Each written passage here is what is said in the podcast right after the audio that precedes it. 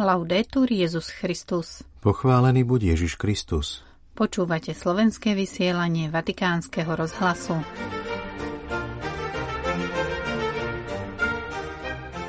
Pápež má mierne príznaky chrípky, z preventívnych dôvodov bol zrušený jeho dnešný program.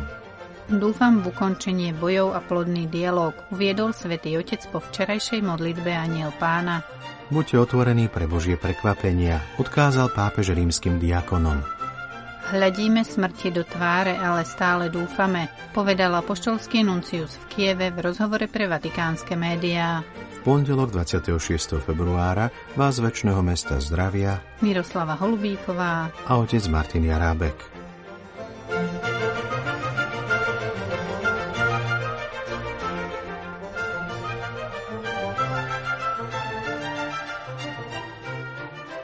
Vatikán. Tlačové stredisko Svetej stolice akreditovaným novinárom potvrdilo, že pápež František nemá horúčku, ale keďže stále pociťuje mierne príznaky chrípky, tak boli z preventívnych dôvodov zrušené všetky dnešné audiencie. Mierne príznaky podobné chrípke pretrvávajú, hoci bez zvýšenej teploty. Z preventívnych dôvodov však boli dnešné ranné audiencie pápeža Františka zrušené. Tak znejú najnovšie informácie o Svetom Otcovi, ktoré tlačové stredisko Svetej stolice dnes ráno oznámilo novinárom prostredníctvom e-mailu a sociálneho kanálu Telegram. Napriek tomu, že pápež zrušil sobotnejšie audiencie kvôli ľahkej chrípke, z okna Apoštolského paláca predniesol svoj nedelný príhovor pred modlitbou Aniel pána vyše 20 tisíc veriacim zhromaždeným na námestí svätého Petra, kde nechybali aj pútnici zo Slovenska. Momentálne sa očakáva, že ďalšie verejné podujatie pápeža Františka bude jeho pravidelná generálna audiencia s veriacimi v stredu ráno v Aule Pavla VI. vo Vatikáne. Vatikán. Včera po modlitbe Aniel pána svätý otec František pripomenul so zármutkom druhé výročie začiatku vojny na Ukrajine a vyzval k modlitbe za ukončenie násilia aj v Palestíne, Izraeli, v Konskej demokratickej republike i Nigérii. Myslíme na zranené a nevinné deti, zdôraznil pápež. V súvislosti s vojnou na Ukrajine svätý otec uviedol. Quante vittime, feriti, distruzioni, angustie, je to obdobie mnohých obetí, zranených, ničenia, utrpenia slz, ktoré sa veľmi predlžuje a ktorého koniec je zatiaľ v nedohľadne. Je to vojna, ktorá ničí nielen Európu, ale rozpútava celosvetovú vlnu strachu a nenávisti. Zatiaľ, čo znovu vyjadrujem svoju najhlbšiu náklonosť k sužovanému ukrajinskému ľudu a modlím sa za všetkých, najmä za mnohé nevinné obete, prosím o obnovenie tej trochy ľudskosti, ktorá vytvorí podmienky na diplomatické riešenie pri hľadaní spravodlivého a trvalého mieru. K situácii vo východnej časti Konžskej demokratickej republiky pápež povedal So znepokojením sledujem náraz násilia, pripájam sa k výzve biskupov modliť sa za mier a dúfam v ukončenie bojov a hľadanie úprimného a konštruktívneho dialógu. Stále častejšie únosy v Nigérii sú podľa svätého Otca dôvodom na znepokojenie a dodal. Vyjadrujem svoju blízkosť modlitbe nigerijskému ľudu a dúfam, že sa vynaloží úsilie na čo najväčšie zastavenie šírenia týchto prípadov. Napokon pápež pripomenul aj ekologickú katastrofu v Mongolsku, keď uviedol Som na blízku aj obyvateľom Mongolska, ktorých zasiahla vlna silných mrazov, čo má vážne humanitárne dôsledky. Tento extrémny jav je tiež prejavom klimatických zmien a ich dôsledkov.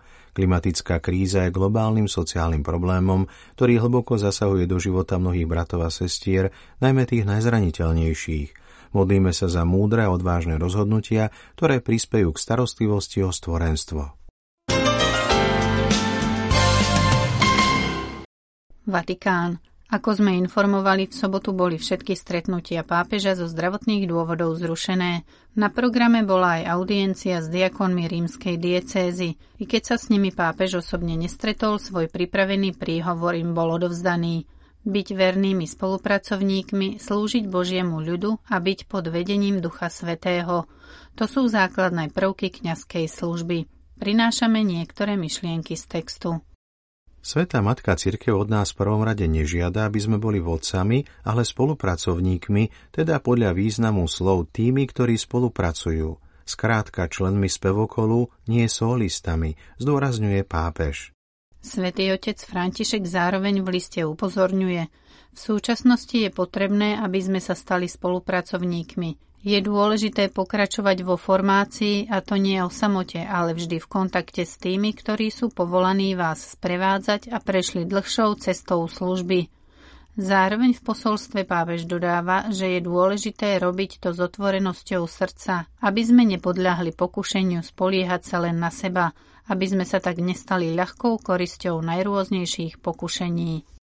Budete kňazmi, aby ste slúžili, pripodobňujúca Ježišovi, ktorý neprišiel, aby sa dal obsluhovať, ale aby slúžil a dal svoj život za iných. Pápež František navrhuje, aby sa každé ráno modlili týmito slovami. Pane, dnes mi pomôž slúžiť. A každý večer pri spytovaní svedomia, aby povedali Pane, odpust mi, keď som myslel viac na seba ako na službu druhým. Pápež dodáva, že slovo slúžiť nie je abstraktné, ale znamená byť k dispozícii, zrieknúť sa života podľa vlastného plánu, byť pripravený na Božie prekvapenia, ktoré sa zjavujú prostredníctvom ľudí, nečakaných zmien plánov, situácií, ktoré nezapadajú do našich schém a správnosti toho, čo sme študovali. Tretím aspektom, na ktorý pápež poukazuje, je žiť pod vedením Ducha Svetého, čo znamená prejsť od pomazania z vysviacky ku každodennému pomazaniu. A Ježiš na nás vylieva pomazanie Ducha Svetého, keď sme v jeho prítomnosti, keď ho uctievame, keď sme v dôvernom kontakte s jeho slovom, pripomenul Svetý Otec. Toto zaželal aj diakonom, ktorí budú o niekoľko mesiacov vysvetení za kňazov – Zároveň im poďakoval za ich áno Bohu a dodal, prosím vás, modlite sa za mňa každý deň.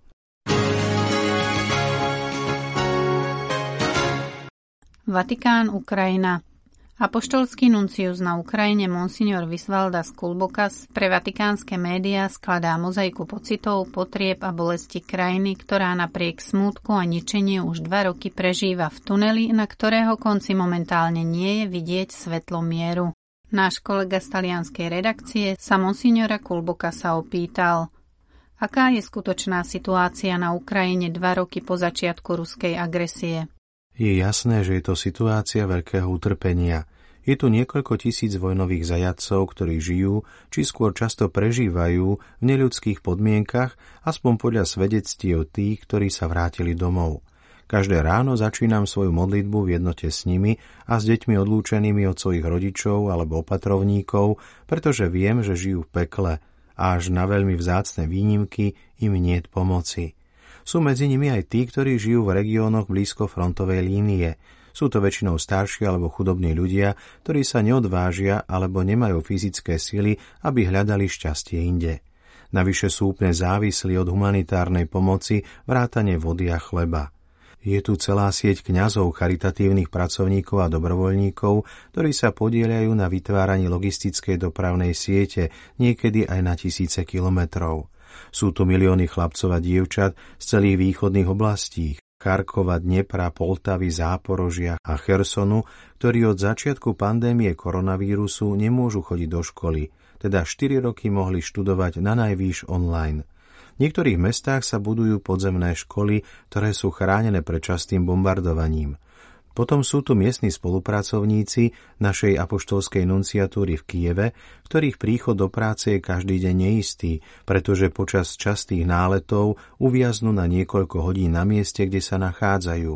Pre mňa samotného je ťažké rozprávať sa s ľuďmi, ktorí nemajú rovnakú skúsenosť. Mám dojem, že žijeme v rôznych svetoch, kde sú priority úplne odlišné nehovoriac o mŕtvych a zmrzačených vo vojne, o miliónoch vysídlených ľudí a utečencov. Aké máte správy o tom, ako sa žije v oblastiach, kde zúri vojnový konflikt v Kieve a najzápadnejších častiach krajiny? Tí, ktorí žijú v mestách blízko frontovej línie, ako je Cherson a tiež Charkov, sú zvyknutí pozerať sa smrti priamo do očí – v tomto zmysle je Kiev v priaznivejšej situácii, pretože k raketovým útokom a útokom dronov nedochádza každý deň a našťastie má väčší systém protivzdušnej obrany. Mať chvíľu pokoja, hoci aj každý druhý deň, to je darom. Ale bližšie k frontu trávia ľudia na uliciach čo najmenej času, len aby mohli ísť do kostola, nakúpiť jedlo a vybaviť iné neodkladné záležitosti. Pred niekoľkými dňami som sa pýtal katolického kňaza v Chersone, čo vám najviac chýba? Odpovedal, chýba mi aspoň niekoľko hodín ticha, aby som sa mohol v pokoji prejsť a vyspať. Čo vás najviac zaráža na rozprávaní tých, ktorí sa vracajú z frontu?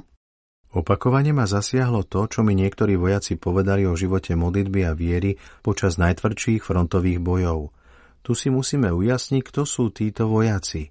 Nie sú to totiž všetci vojaci, od vysokoškolských učiteľov po odborníkov na nové technológie, od divadelníkov až po podnikateľov.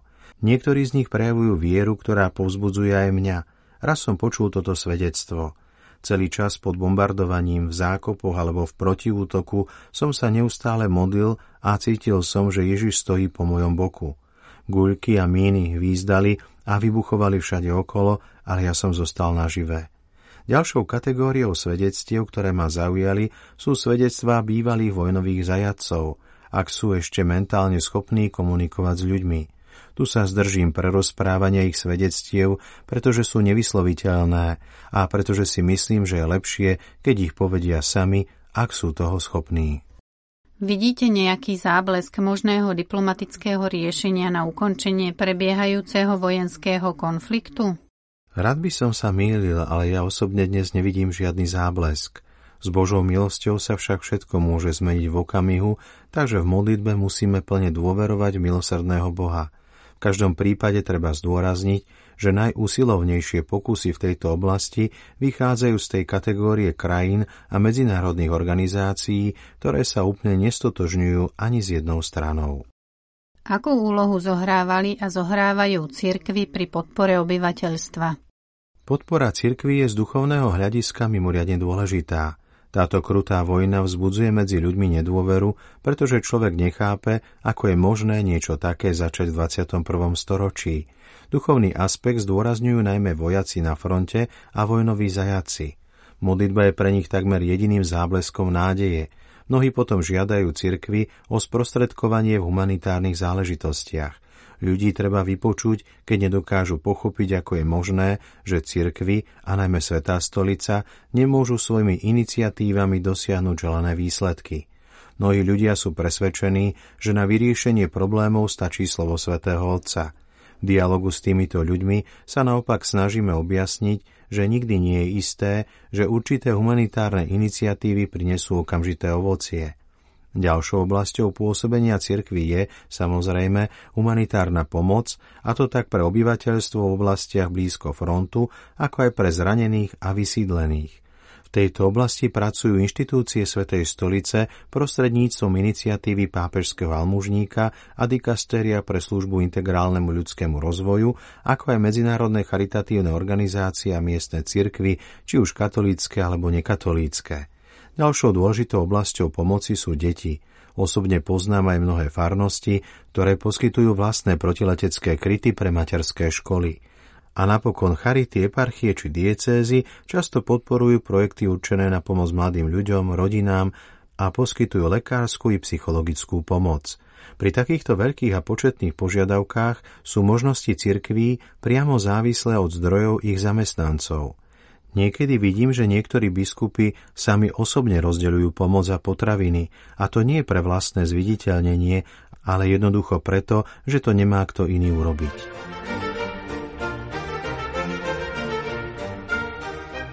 Milí poslucháči, po rozhovore s monsignorom Kulbokasom sa už s vami lúčime. Do počutia zajtra. Laudetur Jezus Christus.